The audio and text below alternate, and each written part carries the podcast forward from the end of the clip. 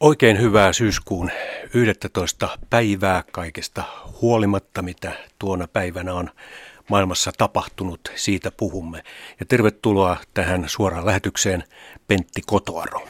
Kiitos paljon. Meillä on yhteistä historiassamme se, että tasan 40 vuotta sitten olimme tuolla Haminassa upseerioppilaina Erukon kurssilla 143 ja kuuntelimme tai kuulimme sinne tämän uutisen. Ilmavoimien lentokoneet alkoivat tänään kello 17.30 pommittaa presidentin palassin, joka nyt on tulessa. Siellä Salvador Allende vielä istuu. Hän on iltapäivän aikana jatkuvasti ilmoittanut, että hän ei luovu virastaan sotilasjuntan uhkavaatimuksista huolimatta. Hän sanoi jo aikoinaan, että hän tulee jättämään palatsin ainoastaan puupyjaamassa, siis ainoastaan kuolleena. Eri aselajien muodostama juntta on kehottanut palatsin vartioita poistumaan, mutta tuloksetta. Keskustassa liikkuu tankkeja ja puhutaan jo kuolin uhreista yhteenotoista. Junta on julistanut ulkona, ulkona liikkumiskiellon, mutta ihmiset ovat kuitenkin jääneet kaduille, koska busseja ja taksia ei ole. Työläisryhmiä marssii parhaillaan keskustaa kohtaan. On hyvin vaikeata luoda kuvaa Chilen kaoottisesta tilanteesta, koska kaikki yhteydet on katkaistu. On mahdotonta päästä rajojen yli, puhelinyhteydet eivät toimi, eivätkä kansainväliset uutistoimistot enää voi lähettää tietoja. Mutta kuuntelemalla chileläisiä radioasemia voidaan arvata, mitä siellä tapahtuu. On syttynyt todellinen radiosota. Sotilasjunta on ilmoittanut hallitsevansa tilanteen koko maassa, mutta samalla kuuluu huhuja, että osa aliupseereista ja sotilaista ei olisi valmis taistelemaan kansanrintamaa vastaan. Silloin sisällissota on hyvin lähellä. Justin Hunt, Buenos Aires. Tällainen uutinen kuultiin silloin ei suoraan Chilestä, vaan silloin Buenos Airesin kautta. Pentti Kotoaro, olit silloin tosiaankin tuon kamelikurssiksi ristityn kurssin eh, myöskin matrikkelin eli sen kurssijulkaisun päätoimittaja. Eh, muistatko tuon päivän, jolloin tämä uutinen tuli ja miten se vaikutti? Kyllä minä muistan ja, ja kyllähän se pysäytti. Muistan silloin illalla, kun istuimme pienellä porukalla oppilaskunnan tiloissa siellä, siellä Haminassa. Niin, Kanakopissa. Kanakopissa, ihan, ihan oikein muistat. Niin, niin olihan, olihan tämä jotain kavereille, jotka uskovat demokratiaan ja, ja jotka – kuitenkin kokivat, että Siilessä oli lupaava kehitys päässyt alkuun, niin kyllähän tämä pysäytti ja varmasti jätti jäljen. Saattaa olla, että vaikutti tuohon tuon kurssijulkaisunkin sisältöön ainakin välillisesti. Itse muistan tosiaan sen, kun tuo uutinen tuli, niin meitä oli sellainen pieni ryhmä, mentiin sotilaskotiin siihen, Rukon sotilaskotiin ja upseerioppilas Pitko silloin meni pianon ääreen ja siinä hän vuodatti sydänvertansa ja meitä oli muutama siinä ympärillä kuuntelemassa. Se jotenkin, kun oli asepuku päällä, niin se jollakin tavalla vaikutti ehkä vielä voimakkaammin tämmöinen sotilasvallankaappaus. Sanoisin näin, että omaan maailmankuvaan siitä tuli suuri radikalisoiva tekijä. Tapahtuiko sinulle niin? Ky- kyllä varmasti jossakin määrin. Kun jälkeenpäin nyt miettii sitä, niin, niin kun olin yritysmaailmassa töissä ennen kuin menin vähän myöhään suorittamaan asepalvelusta, niin, niin en silloin palannut yritysmaailmaan, vaan kun kohdalle osui mielenkiintoinen tehtävä punaisessa ristissä, niin oli jotenkin aika luontevaa tämmöiselle idealistille niin siirtyä hieman toisen tyyppiseen työhön. Hmm. Puhutaan kohta siitä punaisesta rististä ja muista tehtävistäsi lisää, kun tullaan lähemmäksi nykypäivää, mutta ollaan hetki vielä tuossa vuodessa 1973, kun tosiaan toimitettavan kurssijulkaisun siinä on pääministeri Kalvi Sorsan, joka silloin oli siis ensimmäistä kertaa pääministerinä. Haastattelu ja Sorsa istuu työhuoneessaan. Tässä on hienoja valokuvia muuten. Piippu suussa ei tällaisia kuvia tänään julkaistaisi, eikä voisiko kuvitella, että pääministeri on piippusuussa, hän on joka kuvassa piippusuussa. Joo, näin oli. Ja tässä taisi kuvaaja ja taittaja hiukan herkutella, kun sai eri kulmista piippumiestä kuvata mm. ja, ja kiusaus oli suuri julkaista useampi kuva. Mm. Mutta siinä on myös tämä, että teema oli Suomen puolueettomuuspolitiikka. Se oli niin tärkeä agenda, jota yritettiin sen ajan nuorillekin iskostaa päähän, jopa, jopa siis eh, reserviupseeri koulussa. Sorsa sanoo tässä, että Suomen sodan jälkeinen ulkopolitiikka rakennettiin palvelemaan ensisijaisesti kahta toisiinsa liittyvää päämäärää – yhtäältä hyvien ja luottamuksellisten suhteiden luomiseksi itäisen naapurin Neuvostoliiton kanssa, toisaalta maamme pysy- pysyttämiseksi suurvaltojen ristiriitoja ja tietenkin kaiken mahdollisen sodan ulkopuolella. Neuvostoliiton kanssa vuonna 1948 solmittu YYA-sopimus muodostaa konkreettisen perustan tälle politiikalle. Mm. Siis kaikki se normaali liturgia, joka siihen aikaan oli pakko sanoa. Kyllä, näin, näin oli ja, ja tota, kun siinä kuitenkin alettiin olla turvallisuuskokouksen kynnyksellä, joka pari vuotta myöhemmin pidettiin Suomessa, niin mm. nämä, nämä teemat, toisaalta tämä hyvä yhteistyö itänaapurin kanssa ja sitten äärimmäisen ehdoton puolueettomuus ja ulkona pysyminen erilaisista mm. konflikteista, niin oli, olivat mm. ne keskeiset agendat. Mutta Suomi muuttui vuonna 1973 siinä, että silloin otimme juuri Chilestä jossa tuo sotilasvallankaappaus tapahtui, niin ensimmäiset pakolaiset. Heitä alkoi pikkuhiljaa tulla tänne ja kaiken kaikkiaan tuli 182 pakolaista. Se nyt tämän päivän näkökulmasta tuntuu aika pieneltä määrältä. Mutta se oli silloin iso asia ja merkittävä askel sitten myöhemmälle kehitykselle, jossa tietenkin niin olisi toivonut vähän aktiivisempaa ja, ja määrällisesti suurempaa pakolaisten vastaanottamista kuin mitä tähän mennessä on tapahtunut. Hehän olivat näitä niin sanottuja kiintiöpakolaisia ja tänäkin päivänä näytetään käyvän nyt poliittista keskustelua, että pitäisikö kiintiöpakolaisten ottamista luopua kokonaan. Kyllä. Kyllä tässä nykykeskustelussa on joitakin huolestuttavia piirteitä tämmöiselle pitkän linjan idealistille. No, suurin osa muuten näistä Chilen pakolaisista on nyt sitten palannut takaisin entiseen kotimaahansa – koska 90 sitten Pinochet kukistui ja sen jälkeen sitten alkoi muuttoliike takaisin sinne, että heitä ei kovin monta enää Suomessa olekaan. Mutta siitä tosiaan avautui se ja sitten 70-luvun lopullahan tuli sitten nämä Vietnamin venepakolaiset ja sen jälkeen sitten muita ryhmiä. Kyllä. Mutta Pentti Kotoaro, sinä siirryit sitten milloin ja kuinka pian sitten armeijan jälkeen ja olit valmistunut sitä ennen yhteiskuntatieteiden maisteriksi tiedotusoppi pääaineena Tampereen yliopistosta siirryt punaiseen ristiin tiedotuspäälliköksi. Mm, joo, se tapahtui kesällä 1974 heti armeijan jälkeen ja, ja tämä pesti kesti aina vuoteen 1982, eli hiukan vajaa kahdeksan vuotta tai noin kahdeksan vuotta. Kuunnellaan siitä yksi näytö. Olin noin tunti sitten yhteydessä päämajaamme Genevessä jossa keskustelin siellä tästä katastrofitilanteesta vastaavan henkilön kanssa ja hän kertoi, että heidän ongelmanaan myöskin on ollut tietoliikenneyhteyksien vaikeus Bukarestiin. He ovat lähettäneet sinne edustajansa tutkimaan tilannetta ja uskovat tämän iltapäivän aikana saamansa selville sen, että minkälaisia tarvikkeita ja minkä luonteista apua siellä eniten tarvitaan ja me tietysti täällä Helsingissä odotamme sieltä lisätietoja. Millaisiin toimenpiteisiin te olette varautuneet? Me tosiaan käynnistimme tänä aamuna meidän tavanomaisen katastrofijärjestelmämme, eli meidän varastomme tuolla Tampereen liepeillä on valmiina lähettämään siellä jo varastossa olevia avustustarvikkeita. Meillä on kohtalaisen hyvä tilanne huopien suhteen, samoin jalkineita meillä on varsin riittävästi ja telttojakin jonkin verran, että pahimmassa tapauksessa tänä iltana meiltä lähtee ensimmäinen avustuslähetys. Minkälainen on tilanne rahan suhteen? Rahaa on suhteellisen niukasti, eli katastrofirahastomme pohjasummana on tällä hetkellä muutamia kymmeniä tuhansia markkoja, alle 100 000 markkaa ja, ja on tärkeää, että saamme tässä yhteydessä tukea yhteisöiltä ja yksityisiltä kansalaisilta, joihin tietysti vetoamme tämän katastrofin yhteydessä. Teillä on myöskin muita operaatioita tällä hetkellä. Tämä kulunut viikko on ollut todella kovin, kovinkin raskas meille, sillä olemme saaneet kolme eri vetoomusta Afrikassa tapahtuneista katastrofeista.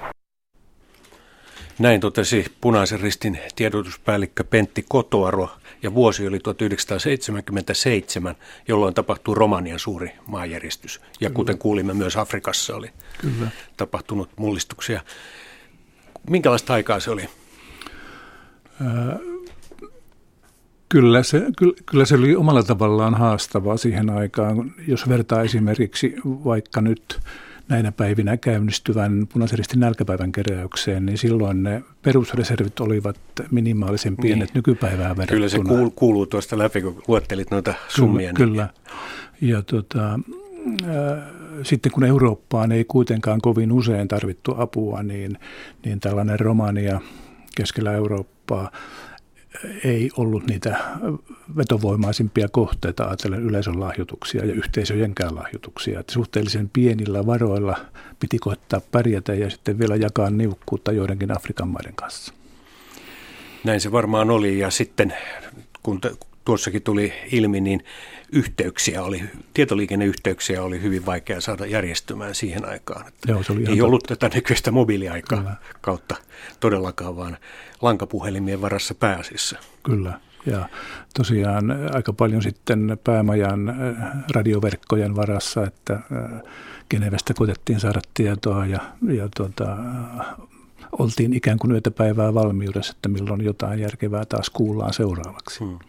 Jos palataan eh, hetkeksi tähän kurssijulkaisuun siltä vuodelta 1973, jonka päätoimittaja olit, niin siinä on tämmöinen hauska ilmoitus. Siinä on paljon ilmoituksia, kun yritykset haluaa tukea eh, reserviupseerioppilaita. Niin tässä on tämmöinen, että markkinoiden tehokkain käsiradiopuhelin.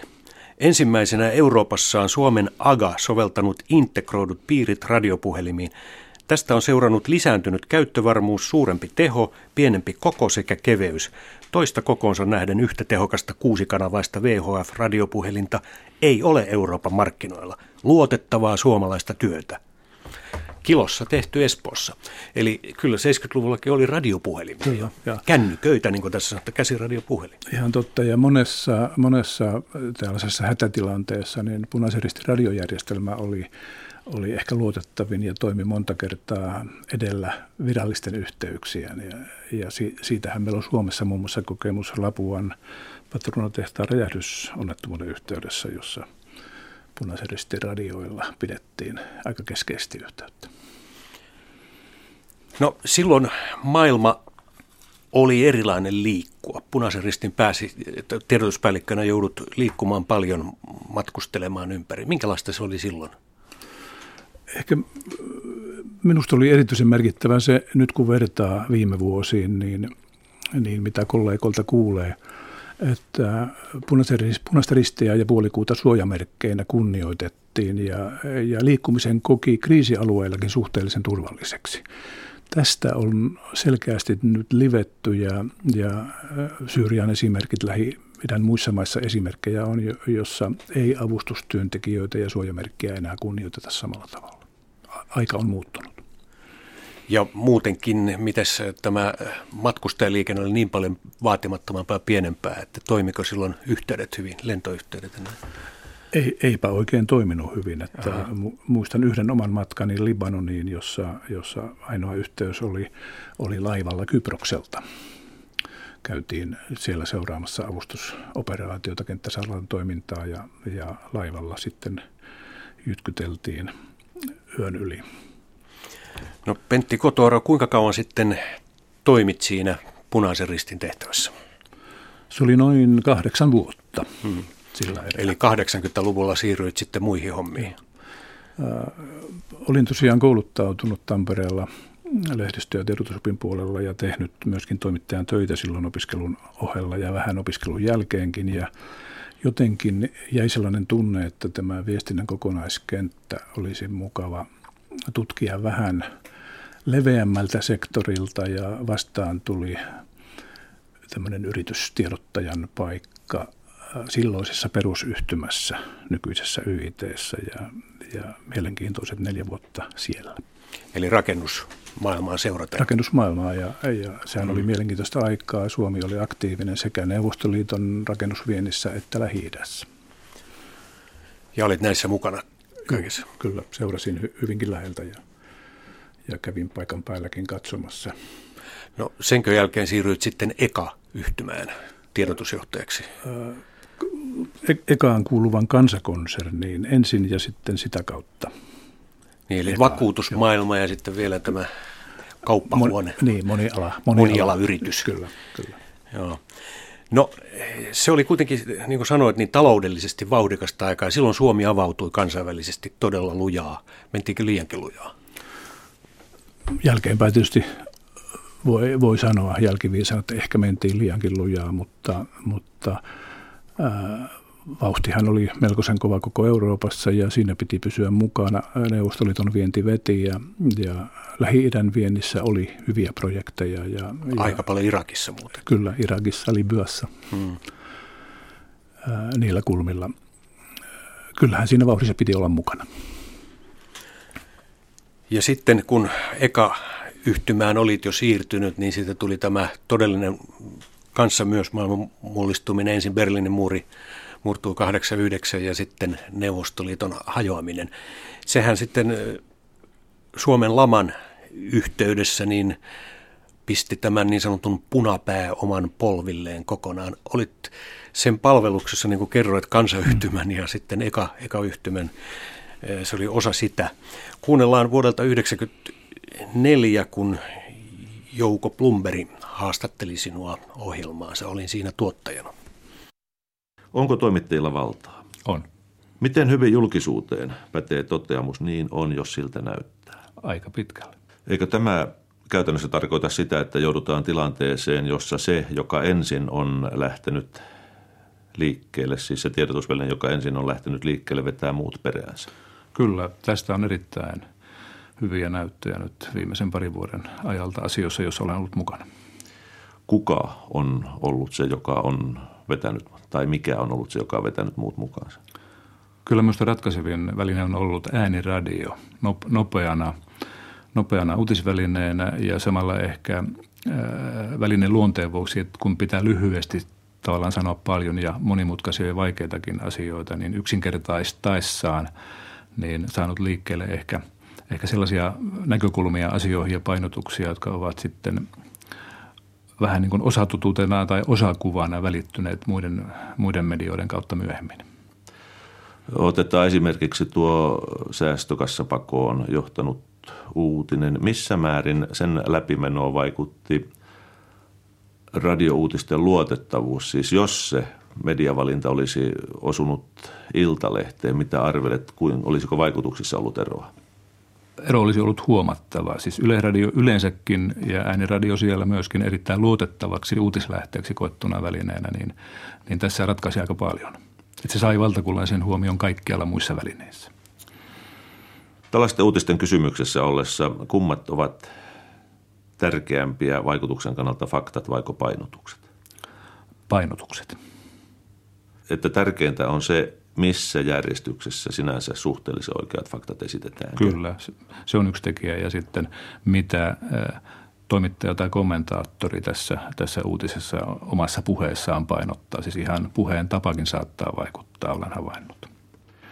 No oletko nyt loppuuraksesi leimautunut selittäjän osaan?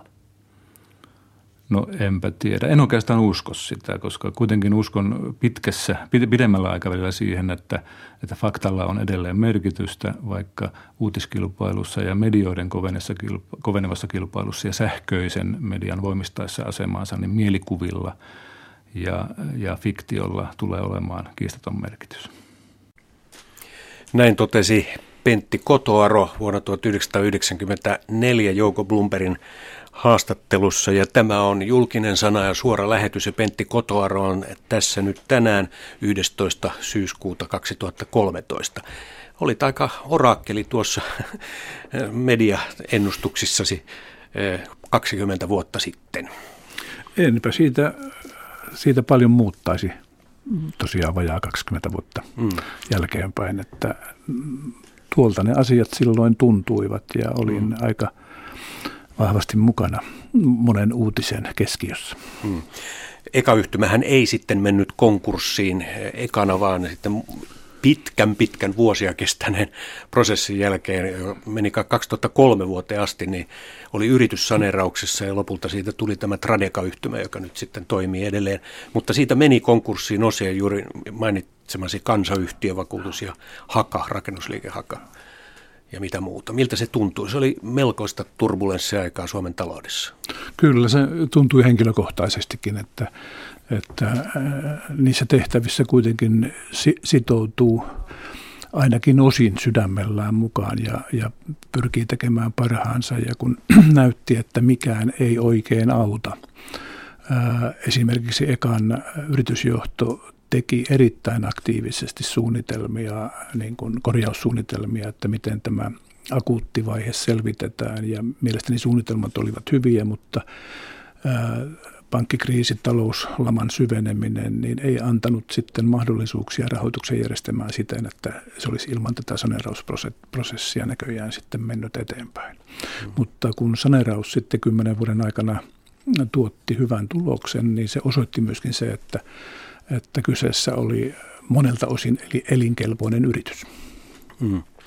Jättikö, niin kuin Mauno Koivisto taisi joskus todeta, että talous jättää vamman sieluun, niin jättikö Pentti Kotoarolle vamman sielu, että olit näissä taloudellisten tai isojen firmojen tiedotusjohtajana ja päällikkönä, että seuraamassa sitä puolta. Ei, kyllä se oli... Idealistin sielu, niin kuin sanoit aikaisemmin, olemassa idealisti kuitenkin.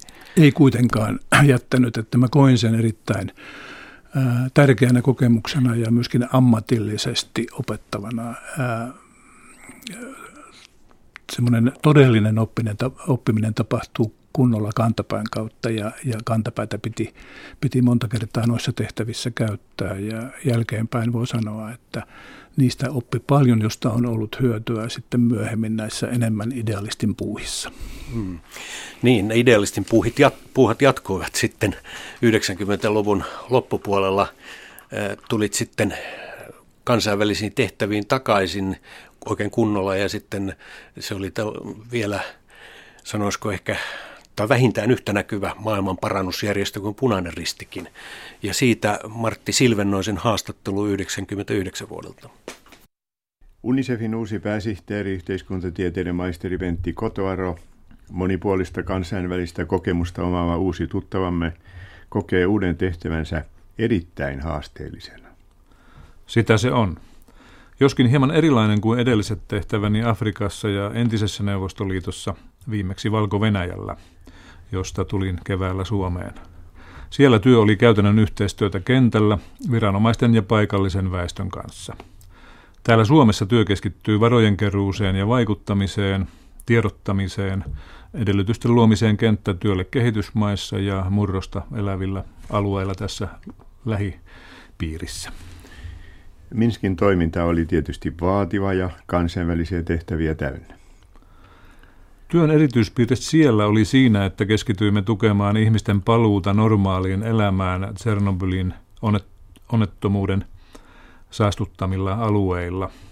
Apumme siellä oli lääkinnällistä, lääkkeitä, materiaalista, lähtien ruokatarvikkeista, ää, vitamiineista ja ennen kaikkea ehkä kuitenkin henkistä tukea. Aivan. Tiedämme, että UNICEF sieppasi teidät joitakin aikaa sitten johtamaan yhdistyksen laajaa työtä. Mikä miestä kiinnosti? Tunnetun ja hyvämaineisen organisaation johtaminen tuntui haasteelta ja nyt runsaan puolen vuoden jälkeen voin sanoa, että, että työ vastaa odotuksia. Tässä työssä parasta on ihmisten innostus ja sitoutuminen toisten auttamiseen. Parhaita palkintoja ovat tässä työssä iloinen mieli, esimerkiksi hyvin onnistuneen varaen keruukampanjan jälkeen ja, ja kuvassa näkyvä lapsen hymy vaikkapa jossain Mosambikissa. Niin mehän tiedämme, että UNICEF tunnetaan ainoana maailman asioita hoitavana YK-järjestönä. Kyllä, ja, ja työtä näyttää riittävän. Mainitsen vain yhtenä esimerkkinä suuren ryhmän lapsia, joilta puuttuu henkilöllisyys. Niin. Me tiedämme UNICEFin selvitysten mukaan, että maailmassa syntyy 40 miljoonaa lasta vuodessa, joita ei rekisteröidä – siis joilla ei ole virallista nimeä. Joo. He eivät ole virallisesti olemassa. Näin Pentti Kotoaro totesi tuoreena UNICEFin pääsihteerinä vuonna 1999. UNICEF toimii, niin kuin Silvis sanoi tuossa, niin kuin ainoana kunnolla YK-järjestöistä. Oliko itselläsi sama kuva? No, no ei nyt.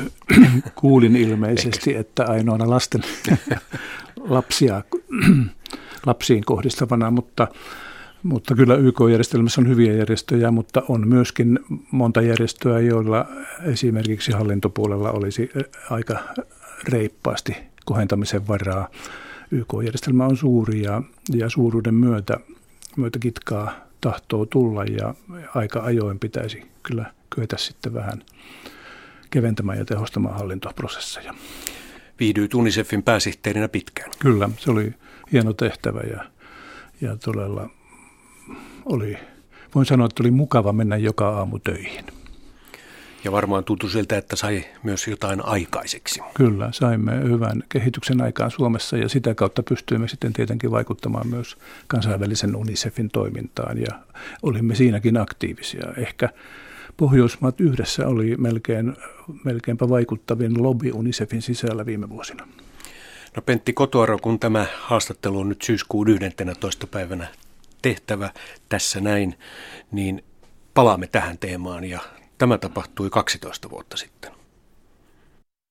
Niin, tämä tilanne alkaa saamaan yhä dramaattisempia piirteitä. Runsas viisi minuuttia sitten myös toinen näistä World Trade Centerin 110 kerroksista torneista romahti, eli molemmat ovat, ovat nyt romahtaneet.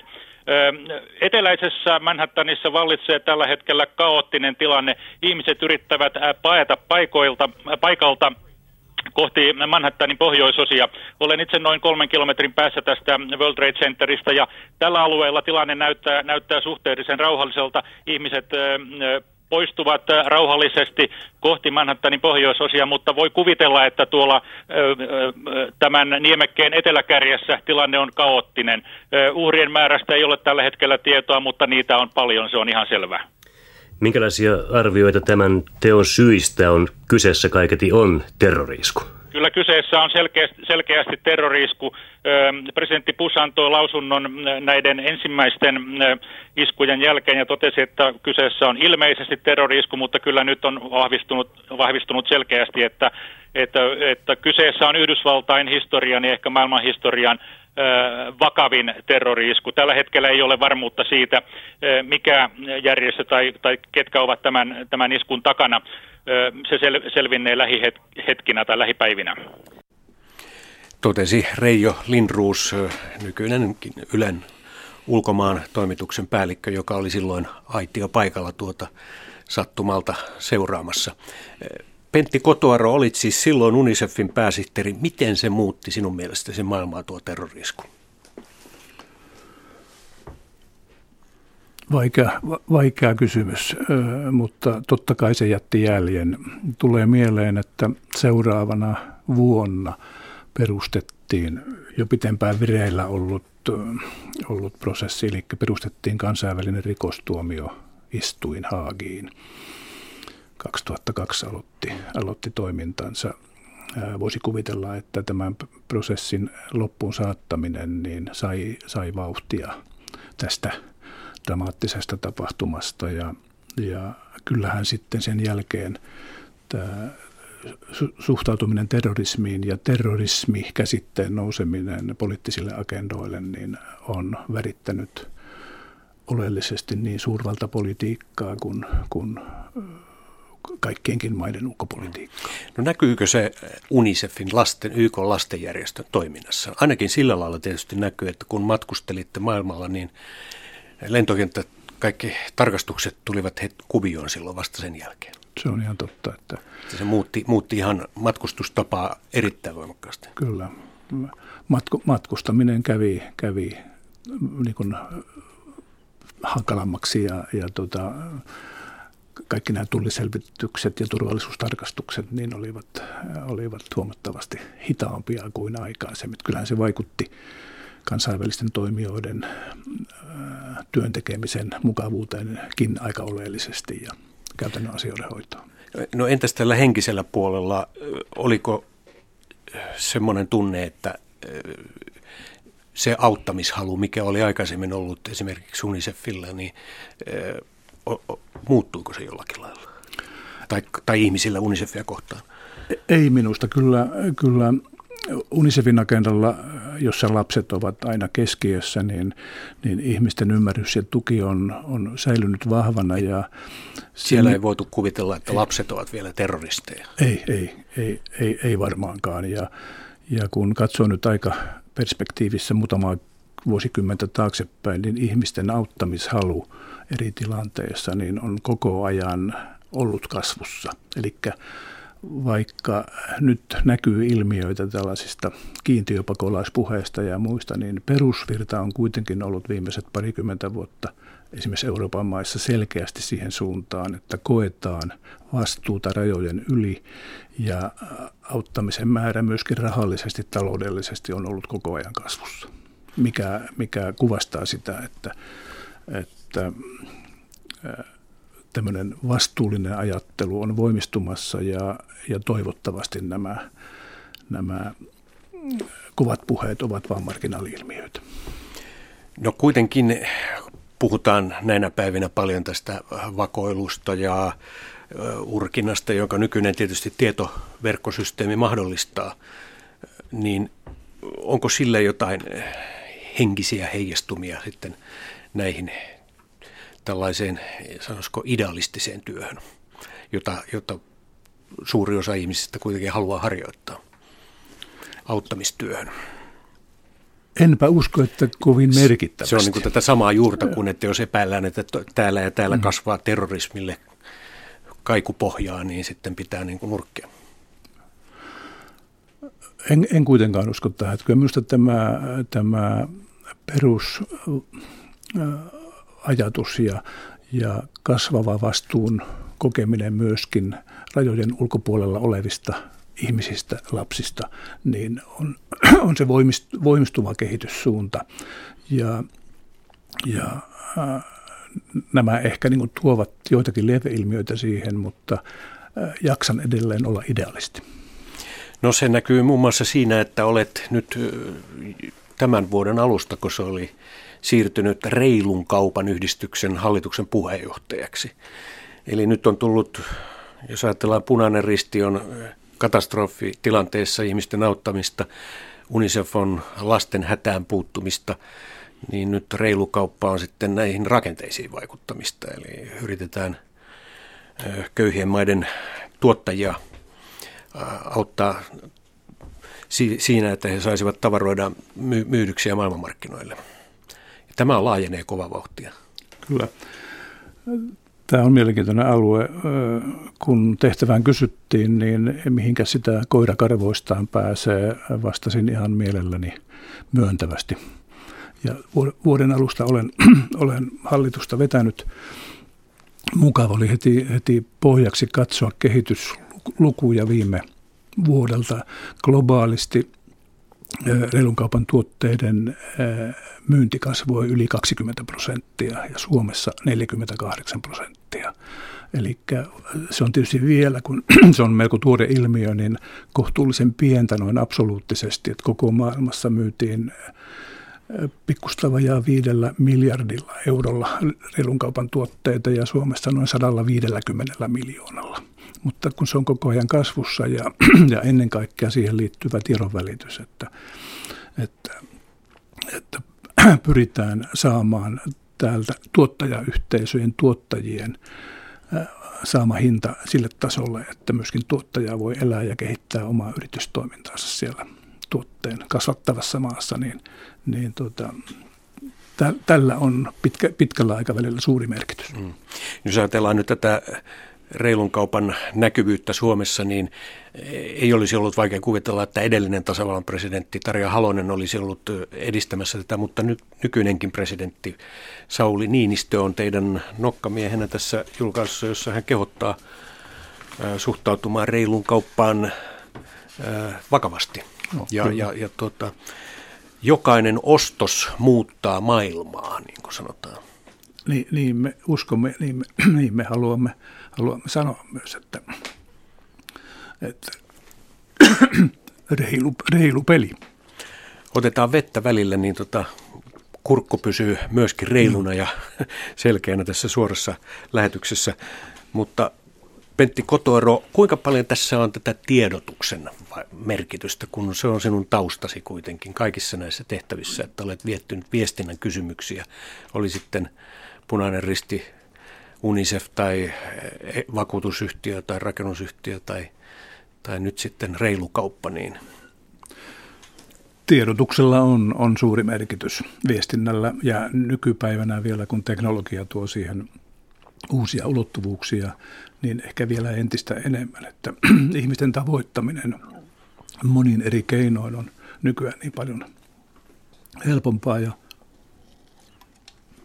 sosiaalinen media, erilaiset verkot, verkostot, hmm. Facebookit, Twitterit ja muut, niin ne ovat tuoneet ihan uusia ulottuvuuksia, joita tämmöinen vanhan polven tiedottaja ei osaa enää niin hyvin käyttää, mutta ymmärtää niiden tuomat, tuomat mahdollisuudet ja niin, merkityksen. Niin, se, on, joo. se on ihan Mutta toisaalta onko niin, että sinne myös hukkuu kaikki tällainen Sekin on tietysti, että on, on haasteellista, entistä haasteellisempaa sekä tiedon vastaanottajan että tiedon lähettäjän niin kuin niin. löytää ne oikeat tavat niin. ja, ja Kun, oikeat ajoitukset asioille. Mutta tässähän on tietysti myös tätä, että nyt reilun kaupan kaupunkeja nimitetään ja, ja paikka, kuten sanotaan, nyt tuli Kirkkonummesta tuoreen reilun kaupan kunta, sitten Tampere on ollut ja onko se myös sitä, että yritetään vetää niin kuin paikallisia yhteisöjä ja Kyllä se on. mukaan niin kuin tähän ja sitä kautta tiedotusta lisätä. Ju, juuri niin, Sit, sitouttaa askel kerrallaan. Joo, niin kuin sanoit, niin maailmanlaajuisesti 21 prosenttia kasvoi reilu kauppa viime vuonna ja se on, se on aika kova vauhti. Se on kova vauhti. Kun, kun ajattelee, että taloudellisesti on ollut mm. aika, aika kuitenkin huonot, huonot vuodet tässä. Joo. Niin se siis kertoo jotakin, että ihmisten tämä idealismi ei kadonnut näin syyskuun 11, kun mietitään, että on Chilen sotilasvallan kaappausta, on, on World Trade Centerin ja Pentagonin terroriiskua ja on tapahtunut näitä kielteisiä seikkoja, niin se on, se on sysännyt sitten myös ehkä e, vastareaktiota. No, niin, niin, niin, minä ainakin haluan uskoa. Ja, ja kehitysyhteistyö, joka tietysti globaalitalouden näkökulmasta ei, ei ole kovin iso taloudellinen tekijä, niin se on kuitenkin koko ajan hiukan ollut kasvussa ja se, mikä siinä on merkittävää, on, että yksityiset kansalaiset ja yhteisöt ovat koko ajan tulleet enemmän mukaan. Esimerkkinä nyt vaikka UNICEFin kokonaistaloudesta, niin lähes puolet UNICEFin rahoituksesta tulee vapaaehtoisina lahjoituksina yksityisiltä ihmisiltä ja yrityksiltä joka on YK-järjestelmässä tietysti hyvin poikkeuksellista. Ja Mutta ne se, ovat myös pysyväislahjoituksia kyllä, aika paljolti. Suurelta osin tämmöisiä pitkäaikaisia sitoumuksia. Aivan. Itse asiassa niin, äh, täytyy nyt sanoa se, että olen itsekin tämmöinen UNICEFin pysyväislahjoittaja, joka kuukausi menee. Ja sillä on juurensa nyt, kun mennään tuonne vuoteen 1973 ja siihen kokemukseen silloin siellä tämä Chilen sotilasvallankaappaus. Jotenkin eh, tuli silloin eh, sellainen tilanne, että näin, että kirkko esimerkiksi ei tuominnut tätä tempausta kovin paljon ja tulin eronneeksi kirkosta silloin. Ja nyt sitten juuri nämä esimerkiksi UNICEFit ja tämmöistä on tullut korvaamaan sitä, että on, on, on halunnut kuitenkin olla mukana lahjoittamassa. Niin. Muistuu mieleen vielä prosenttiliike, joka aktivoitu voimakkaasti silloin 70-luvulla ja kuuluu siihen kehitysyhteistyön alkupäähän. Ja moni ihminen lahjoitti prosentin tuloistaan. Ja silloinhan me emme tienneet, keitä nämä lahjoittajat ovat nykyään näillä kuukausilahjoittajasitoumuksilla. Me tunnistamme henkilön, koska pyydämme sitoumuksen. Ja, ja näistä prosenttiliikeläisistä moni on sitten myöhemmin siirtynyt järjestöjen mm. säännöllisiksi tukijoiksi. Säännöllisiksi tukijoiksi, joo. No nyt jos palataan tuohon puolueettomuus teemaan, joka oli tuon 40 vuotta sitten Eruukon kurssin eh, teema, eh, kamelikurssin teema, josta silloin kirjoitit, niin eh, onko Suomi nyt sitten puolue, silloin sitä korostettiin. Nyt me olemme ehkä e-, enemmän sellainen, että olemme syöksyneet mukaan, emme, ei edes puhutakaan puolueettomuudesta siinä mielessä kuin silloin puhuttiin. en kovin mielelläni lähde ulkopoliittiseen kommentointiin, mutta sanoisin tässä, että minulle tällaisena pitkän linjan punaisen ristin ja UNICEFin miehenä ja nyt uutena reilun kaupan hallituksen vetäjänä, niin, niin sopii poliittiseksi kannanotoksi se, että olen mieluiten hyvän puolella pahaa vastaan. Eli tämmöistä puolueettomuus- tai puolueellisuuspolitiikkaa kyllä, noudatet. Kyllä. kyllä. Joo, silloin, silloin oli tämä, että piti pysyä suurvaltojen eturistiriitojen ulkopuolella. Elettiin kylmän sodan aikaa, nyt eletään mm. tätä terrorismin vastaisen sodan aikaa ja siinäkin tavallaan pitää jollakin tavalla osoittaa olevansa jommalla kummalla puolella. Niinhän nyt kun on. ajatellaan Syyrian tilannetta, niin miltä se näyttää? Syyriassa on tavaton määrä lapsia nyt, jotka joutuu sodan jalkoihin. Mitä se UNICEFin entisestä pääsihteeristä tuntuu? Kyllä se pahalta näyttää. Ja kun nyt jo tiedetään, että 2,5 miljoonaa syyrialaista on joutunut jättämään kotomaansa ja siirtynyt pakolaisleireille ja erilaisiin järjestelyihin ympäristövaltioihin, niin kyseessähän on, on massiivinen kriisitilanne. Ja lapset kärsivät yleensä aina ensimmäiseksi. Silti tässä toivoisi, että, että sotilaalliset toimet ei ole se ratkaisu, vaan jokin, jokin muu tie löydetään. Sanoo entinen reservin upseeri nykyään nostoväke. Mitäs, me, mitäs on, kun on yli 60, niin ei ole Eik, enää. Eikös me olla nostoväkeä? Se on silloin nostoväkeä, joo. Silloin on varaa kommentoida, että sanoisiko vapaammin. tuota, upseerit eivät sekaannut maailmanpolitiikkaan enää samalla tavalla kuin ne silloin vielä 70-luvulla teki. Silloin oli sotilasdiktatuureja vielä ympäri Eurooppaakin. Ja. Oli Espanjassa, oli, oli Kreikassa ollut ja Portugalissa oli ja ne purkautuivat vasta vähitellen. Se oli silloin paljon lähempänä, että sotilat mm. puuttu peliin. Nyt me näemme Egyptissä näin tapahtuu. Algeriassa on tapahtunut ja Afrikassa se on edelleen vielä arkipäivää, mutta latinalainen Amerikkakin näyttää päässeen nyt siitä tavasta jo eroon, että sotilaat eivät enää puutu politiikkaan. Totta. Ja kyllä kuitenkin uskon, että de- demokratiat voimistuvat ja demokraattinen kehi- kehitys eteen, että, että sotilaiden puuttuminen on toivottavasti vain harvinainen ja poikkeuksellinen ilmiö. Hmm. Eli tämän ainakin voisimme oppia 40 vuoden takaisesta Chilen sotilasvalkaappauksesta, joka ravisutteli jälkimaailmaa ja Suomiakin sillä lailla, että ensimmäiset pakolaiset siis mm. tulivat tänne. Nyt me olemme pakolaisvirran edessä, niin kuin Syyriasta nähdään. Ruotsi on ottanut jo 14 000 Syyriasta, Suomi vain muutaman. Mistä tämä kertoo? Onko se todella sitä, että me irtaudumme tästä skandinavisesta yhteisöstä? Tämä, tämä näyttää kyllä huolestuttavalta, että tässä, tässä toivoisi kyllä poliittiselta johdolta niin selvästi aktiivisempaa otetta ja, ja niin kuin, todellisten tarpeiden ja kehityssuuntien tunnistamista. Että kyllä meidän pitäisi lisätä, lisätä määriä ja, ja olla selvästi aktiivisempia. Ylipäänsä eurooppalaisten vastuu on aika lievä ollut. Tässä 50 000 on vaan tullut Eurooppaan ja kaksi miljoonaa pakolaista kaiken kaikkiaan Syyriasta. Joo vaikka on tietenkin oikea periaate se, että pyritään auttamaan ihmisiä heidän kotonaan, mutta kun on tilanteita, jossa, jossa koti on jätettävä, niin silloin kansainvälinen yhteisvastuu edellyttää, että kukin hoitaa omaa osuuttaan kohtuullisessa määrin.